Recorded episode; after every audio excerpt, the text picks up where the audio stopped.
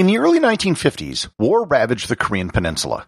However, the fighting ceased on July 27, 1953. Both sides of the conflict pulled back from the front and created a buffer zone 4 kilometers or 2.5 miles wide. That buffer zone still exists today. Learn more about the Korean Demilitarized Zone, its past and present, on this episode of Everything Everywhere Daily.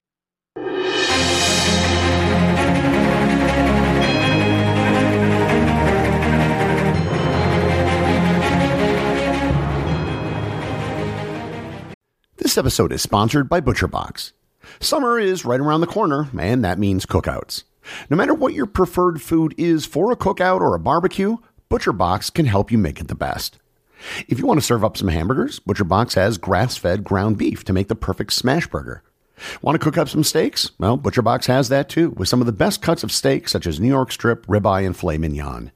Do you like grilled chicken? Well, ButcherBox has some of the best pasture-raised chicken that you will find anywhere. And if you really want to wow people at your next cookout, you can try grilling some of their wild caught salmon on a cedar plank. Sign up at butcherbox.com slash daily and get a special deal. ButcherBox is offering my listeners a free for a year offer plus an additional $20 off. You can choose salmon, chicken breasts, or steak tips free in every order for a year. Sign up today at butcherbox.com slash daily and use code DAILY to choose your free for a year offer, plus get $20 off your first order. This episode is sponsored by Masterclass. If you've ever wanted to learn something new, wouldn't you want to learn it from the very best people in their field? Masterclass is exactly that. Online courses where you can learn from the very top people in the world.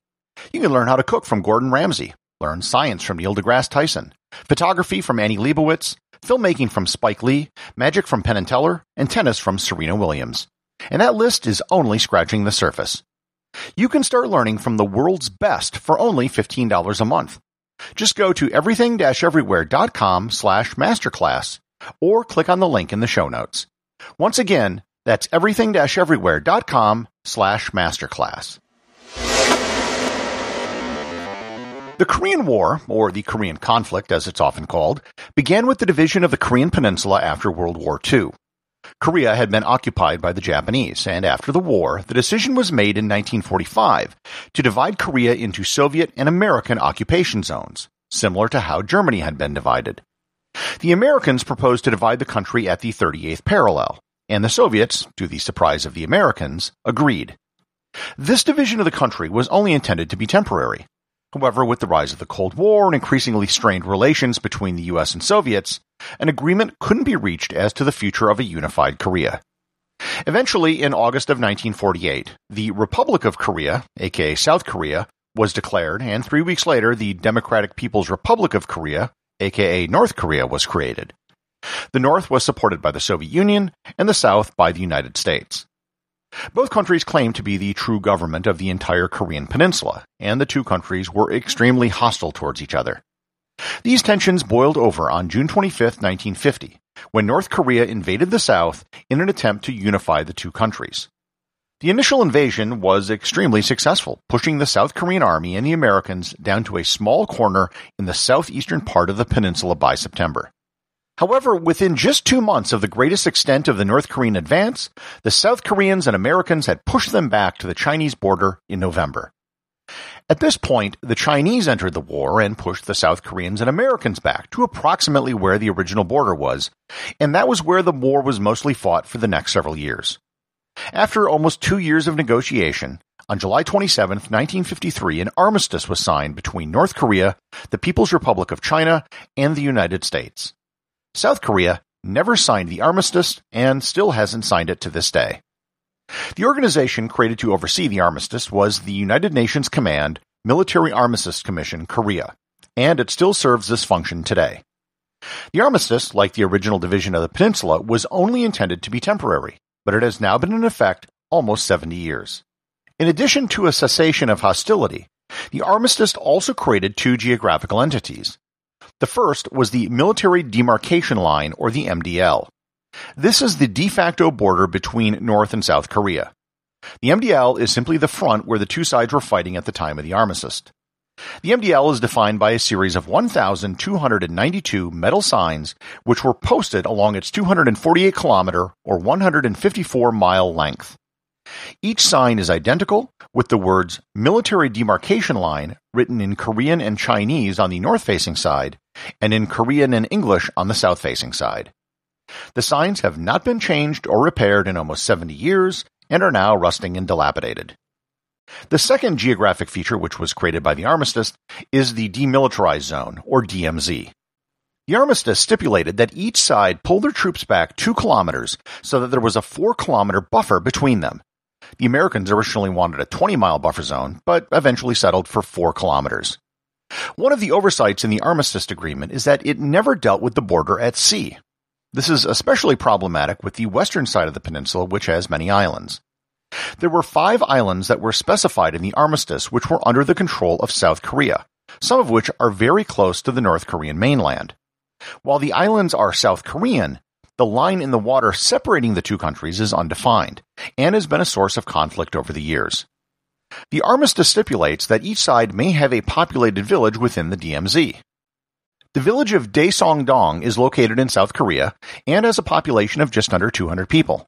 The people who live there get special perks, including an exemption from the military service and tax breaks. On the north side of the DMZ, located just one mile away from Daesong-dong, is the North Korean village of Kijong-dong.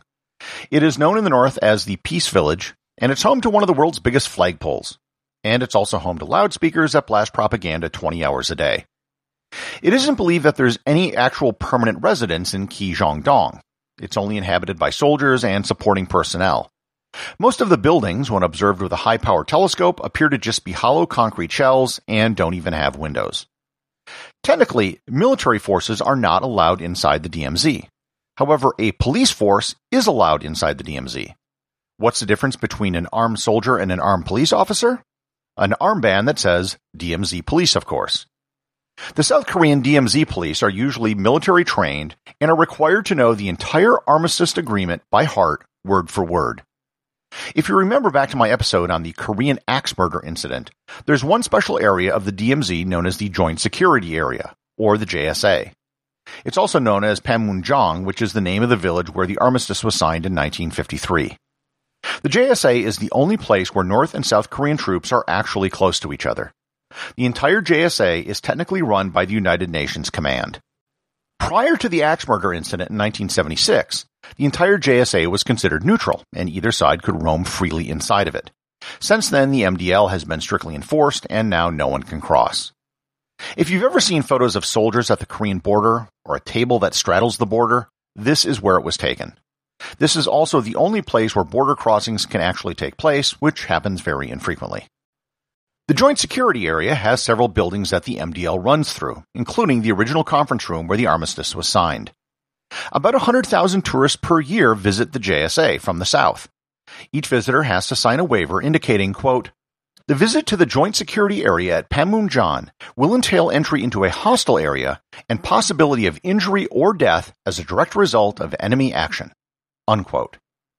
I've spoken of the terms of the armistice several times, but I don't want to give the impression that it's something that both sides have scrupulously observed.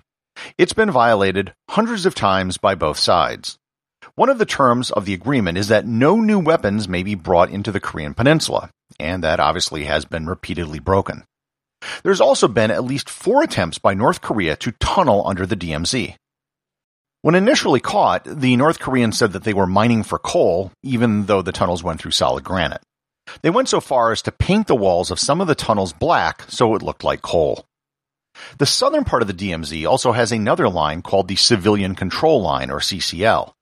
It's located anywhere from 5 to 20 kilometers from the southern edge of the DMZ, and it's designed to control civilian movement within the DMZ. There has been one unintended consequence of the creation of the DMZ. With only occasional policing patrols, the entire area has become a de facto wildlife sanctuary. At approximately a thousand square kilometers, it has become one of the best preserved habitats in the world. There are several endangered species in the DMZ, including the red-crowned crane, the white-napped crane, the Korean fox, and the Asiatic black bear.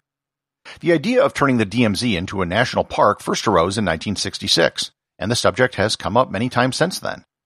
Billionaire Ted Turner has offered to fund whatever was necessary to turn the area into a peace park, and there has been a movement to turn it into a UNESCO World Heritage Site as well. Despite 70 years of sporadic conflict along the DMZ, there have been some recent steps taken to de-escalate tensions. In 2018, talks were held where both sides agreed to dismantle 10 guard posts along the DMZ, along with their associated equipment and weapons. There's also been a no-fly zone established along the DMZ for drones, fixed-wing aircraft, helicopters, and even balloons. Likewise, there's also been an effort to clean up landmines in the area. The demilitarized zone has been in place for so long that regardless of what happens in the future on the Korean Peninsula, at least some vestige of it will probably remain. Either as a historical attraction or a national park, the temporary creation of 1953 might just have become a permanent feature on the Korean Peninsula. The associate producers of Everything Everywhere Daily are Peter Bennett and Thor Thompson. If you'd like to support the show, please join the list of patrons over at patreon.com.